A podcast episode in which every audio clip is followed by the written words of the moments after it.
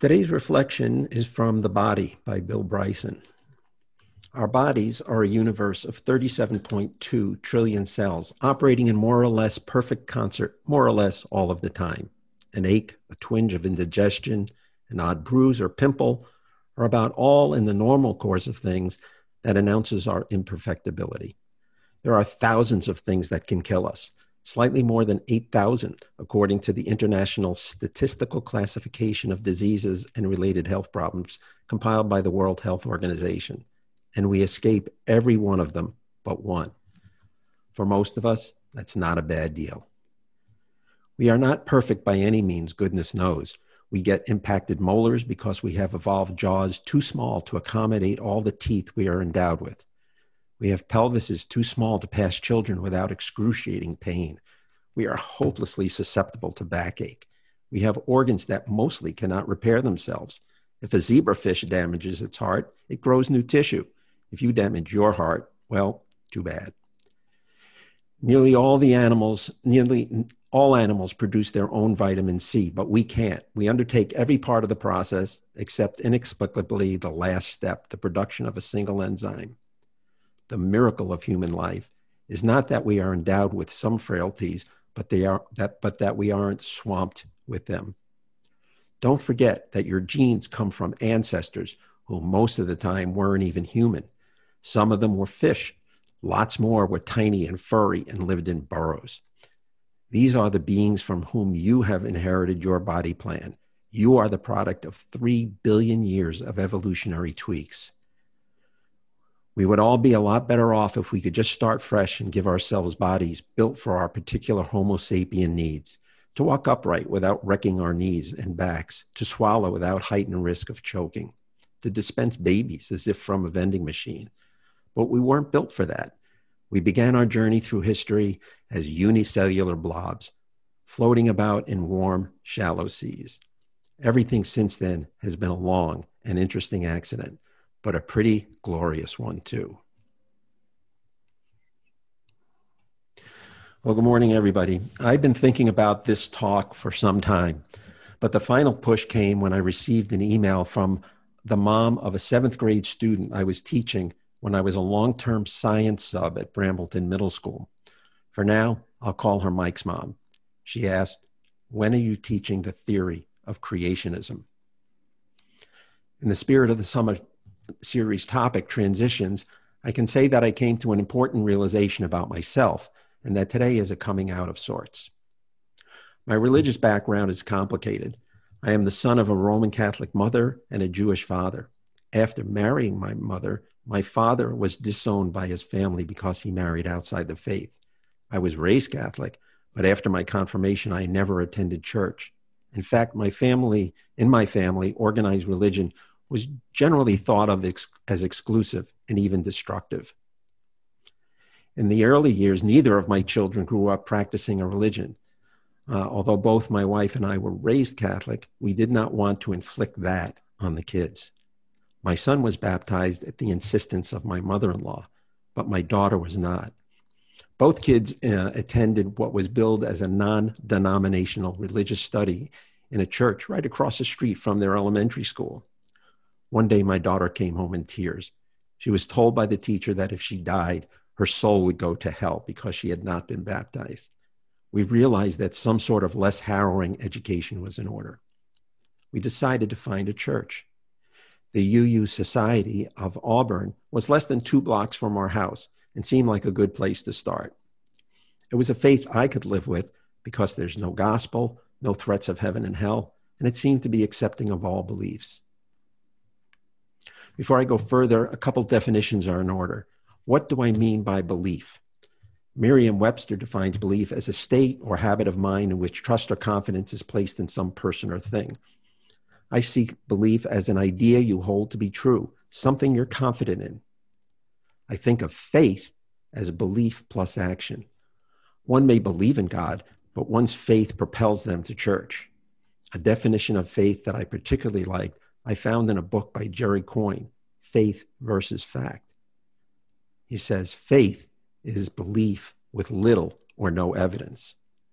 For now, for the rest of the, my talk, I will use both terms somewhat interchangeably. I'm a science guy. I'm not credentialed and certainly not of the caliber of the science guy Bill Nye.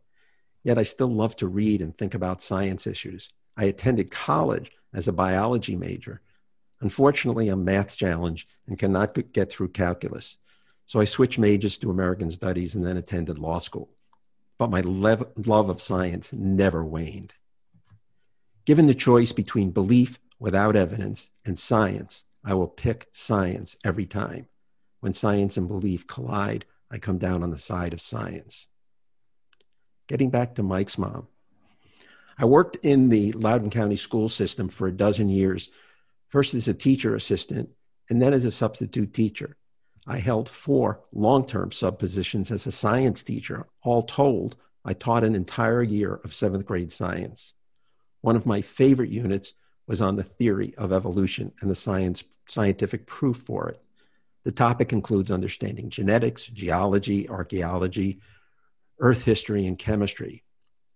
Each week, I wrote to parents letting them know the topic we would be covering in the coming week and gave a very general summary of the unit. Mike's mom wrote in reply to that email. My first instinct was to write a long email explaining this was a science class, not a religion class, how creationism was not science, et cetera, et cetera. I wanted to really let her have it. I've come to a conclusion that beliefs without evidence are harming us. There's lots of low hanging fruit to pick from. Let's continue with creationism. I think we all know that a substantial portion of the population accepts the Bible as literally true and propose that the earth is only 10,000 years old, that the ancestors of all humanity are Adam and Eve, and that there was a great flood destroying almost every living thing, that dinosaurs roamed the earth with humans, and so on. Well, that's not true. Starting with Darwin's evolution of the species by natural selection, we learned that over a long time, all life evolved from single cells, and that those species best adapted to their environment survived, reproduced, and passed those favorable traits to offspring. In the time since Darwin wrote in the 1800s, scientists have shown almost incontrovertibly through studies of DNA, the fossil record, radioactive carbon dating, anatomical similarities across common ancestors, not to mention direct observation that evolution is correct. This is what I wanted to tell Mike's mom. I wanted to tell her that a theory in science is not a random guess or a hunch, but an explanation of the natural world confirmed by observation, repeated testing, and prediction. I wanted to tell her that her religious belief about the origin of life was not a provable theory. Instead, I gave her pablum. I told her that the Virginia standards of learning dictate what is taught, and if she wanted creationism taught, she needed to talk to her school board representative. So, what's the big deal if Mike and, and his mom believe in creationism? What's the harm? If it were only Mike, I would not be overly concerned. The harm is that little Mikes grow up to be our leaders. Mike Pompeo, our Secretary of State and evangelical, draws on the book of Revelations and references end times in conducting foreign policy. Vice President Mike Pence, a conservative Catholic, and Pompeo, along with other White House officials, attend End Times Bible Study Group, which informs U.S. foreign and domestic policy. The Washington Post reported November 18, 2019, that the Ohio legislature passed a law that claimed that critics claim allows students to answer questions wrong in science class if their reasoning is based on religion. It prohibits teachers from penalizing students based on the religious content of their work on assignments. In Paducah, Kentucky, students read the Gospels in public school classes where they draw pictures of the cross and of Adam and Eve walking with dinosaurs. There's other low hanging fruit based on religion, some not. A cherry pick prohibition in the Old Testament calls it an abomination if a man lies with a man, and they should be put to death. Today, we discriminate, beat, and even kill people because of their sexuality. Leviticus contains a long list of prohibitions, but I'll bet no one has ever been beaten for wearing two types of cloth in a garment or for having a tattoo. Other low hanging fruit refusal to get vaccinations. The science is clear vaccines save lives, yet there are many who simply won't. doesn't arise from a religious belief either, just an unjustified belief that vaccines cause harm, contrary to all the science. What are the typical excuses? Eh, it's my body, it's my child, I'll raise him how I want. Vaccines cause autism. The last one is supposedly rooted in science. A 1998 study by British scientist Andrew Wakefield, which was thoroughly discredited, as fraudulent. Wakefield lost his li- license to practice. Yet many still believe this conclusion in spite of all the science to the contrary. Some couch it as religious belief, which is very hard to comprehend since no major religion that I'm aware of prohibit, prohibits vaccines. The closest I could come to religious reason to reject vaccines is that some vaccines are derived from fetal tissue aborted decades ago. Inexplicably, many states have created a religious exemption to getting vaccines and attending public school. Kate Cohen asked the critical question in a Washington Post op ed entitled, What's So Special About Religious Belief? She asked, Why should re- religion exempt people from civil rights le- legislation and public health law? It doesn't seem right, she says. She answered her question with a spot on observation. Unlike parenting philosophy or political views, religious tenets can't change over time. Religious law is rigid, so civil law must bend. More low hanging fruit climate change. Despite all the science to the contrary, that human activity is causing climate change, we have our president saying, and this is a quote from the Wall Street Journal I don't believe in climate change. The belief held by many political and religious conservatives is killing the planet. The coronavirus pandemic has shown that vast numbers of people simply distrust or disbelieve science. It will magically go away, according to you know who. The Washington, Repo- the Washington Post reported in July on the spread of coronavirus in Florida. As the virus spread out of control, in Florida, decision making became increasingly shaped by politics and divorced from scientific evidence. Then there are the individual tragedies. In June, a 17 year old immunocompromised young woman died of COVID after attending a church party with 100 other children. She did not wear a mask, and there was no social distancing. Worse, her parents delayed taking her to a hospital and instead gave her hydroxychloroquine. A recent poll found 44% of Republicans believe that Bill Gates will use the coronavirus vaccine to inject tracking chips in people. We still make things up that we don't understand. We don't call them myths anymore. We now call them conspiracy theories. There are many more examples, and I'm sure you probably can think of many of your own, but I don't have the time. I want to t- turn briefly to fruit higher up in the tree belief's more difficult for me to grapple with, and that's our first principle. Of the seven principles, one, the seventh, is, root, is rooted in science. UUs promote respect for the inter- interdependent web of all existence, of which we are a part. Neil deGrasse Tyson informs us in his book, Astrophysics for People in a Hurry, that the four most chemically active elements in the universe hydrogen, oxygen, carbon, and nitrogen are the four most common elements of all life on earth. He states, We simply do not live in this universe. The universe lives within us. If you've ever studied food chains and food webs, you know how all life is interconnected.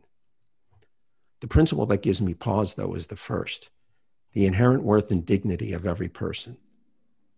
The UUA website explains the first principle as follows Reverence and respect for human nature is at the core of Unitarian Universalist faith. We believe that all the dimensions of our being carry the potential to do good. It sounds right, it feels good. We empathize with the first principle. But I also think there's a certain amount of confirmation bias. The idea that we pay attention to concepts and ideas that already confirm our beliefs and ignore what we don't like. It sounds self evident like all people are created equal.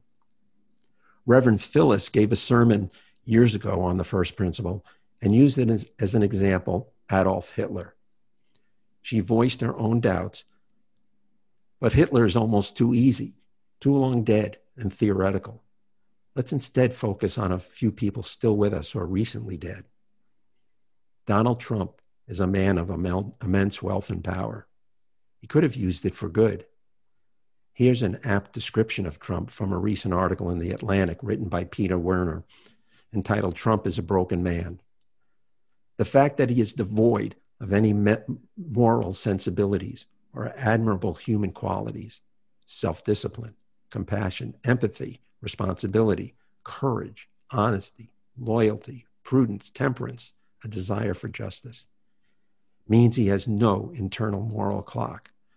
The question, is this the right thing to do? never enters his mind. As a result, he not only nurses his grievances, he acts on them. He lives to exact revenge, to watch his opponents suffer, to inflict pain on those who don't bend before him. Even former war heroes who have died can't escape his wrath. I have great difficulty believing that he is worthy of dignity or respect, or that he has the potential to do good. Here are some other names Adam Lanza, Aaron Alexis, Devin Kelley, Omar Mir Seddique Mateen, Robert Bowers, DeWayne Craddock, Patrick Crusius, Nikolas Cruz, Stephen Paddock, James Holmes. I think you know some of these names. Each one is responsible for the mass murder of between 10 and 50 men, women, and children in the last 15 years or so. In some cases, they were motivated by hatred. In other cases, not motivated by anything in particular. The list, unfortunately, would be way too long to include others who kill fewer than 10. I find it difficult, if not impossible, to recognize the inherent worth or dignity of any of them. I struggle with the first principle. I wonder if this principle leads us to make decisions that are not in our best interest. Is it merely aspirational? Is it something to make me a better person? I see social, a social science experiment here, or at least another sermon. Some of you may be saying, Alan, why are you, aren't you just substituting a science, science as a belief system in place of religious belief? After all, Neil deGrasse Tyson is famously quoted as saying, the good thing about science is that it's true, whether or not you believe it. He seems to imply that you can believe in science or not. I don't think you'll find many scientists, though, who believe in science. They will accept science, and for some very good reasons. Science prizes doubt. Science relies on testing, tests that can be reproduced by others. And science, unlike religious belief, is willing to be wrong. My acceptance of science is based on the rational search for truth. Why am I a member of the UUCL? Well, the long answer lies in a sermon I gave once. The short answer lies in the first two sentences of our covenant. Love is the spirit of this, church. Love I take to mean caring for each other, our community, and our planet. The second sentence, the quest for truth, is its sacrament. A sacrament meaning a solemn promise to seek truth, which I interpret as a rational, informed search. I've come to understand that my worldview best fits with secular humanism. It means my belief or non belief in a God or supernatural power is not significant or, impor- uh, or an important part of my life. I treasure truth, and the search for truth must be based on evidence and not on faith. I realize that I can be ethical, just and fair, respectful of others, and tolerant without holy books. I can still be in awe of a beautiful sunset without invoking a higher power. I have one other idea I want to leave you with. We UUs believe that we welcome everyone. One's sexuality, the color of their skin, the socioeconomic background, country of origin, or former religious background of it is of no consequence here. But I submit there are two groups to whom we are less than welcoming the non believers and our Jewish members and friends. Now, I know somebody's thinking, of course, non believers are welcome. Of course, we tre- treasure our Jewish members, but our name belies the intention. By calling ourselves a church, we make ourselves less inviting to those who are not believers. And our Jewish members, friends, and potential friends must reconcile and rationalize attending a church. It is far different for one who identifies as a lapsed Catholic or a former Methodist to attend a church than it is for someone whose identity is bound up in Judaism. In this time of name changing, perhaps it is time for us to reconsider our name. May it be so.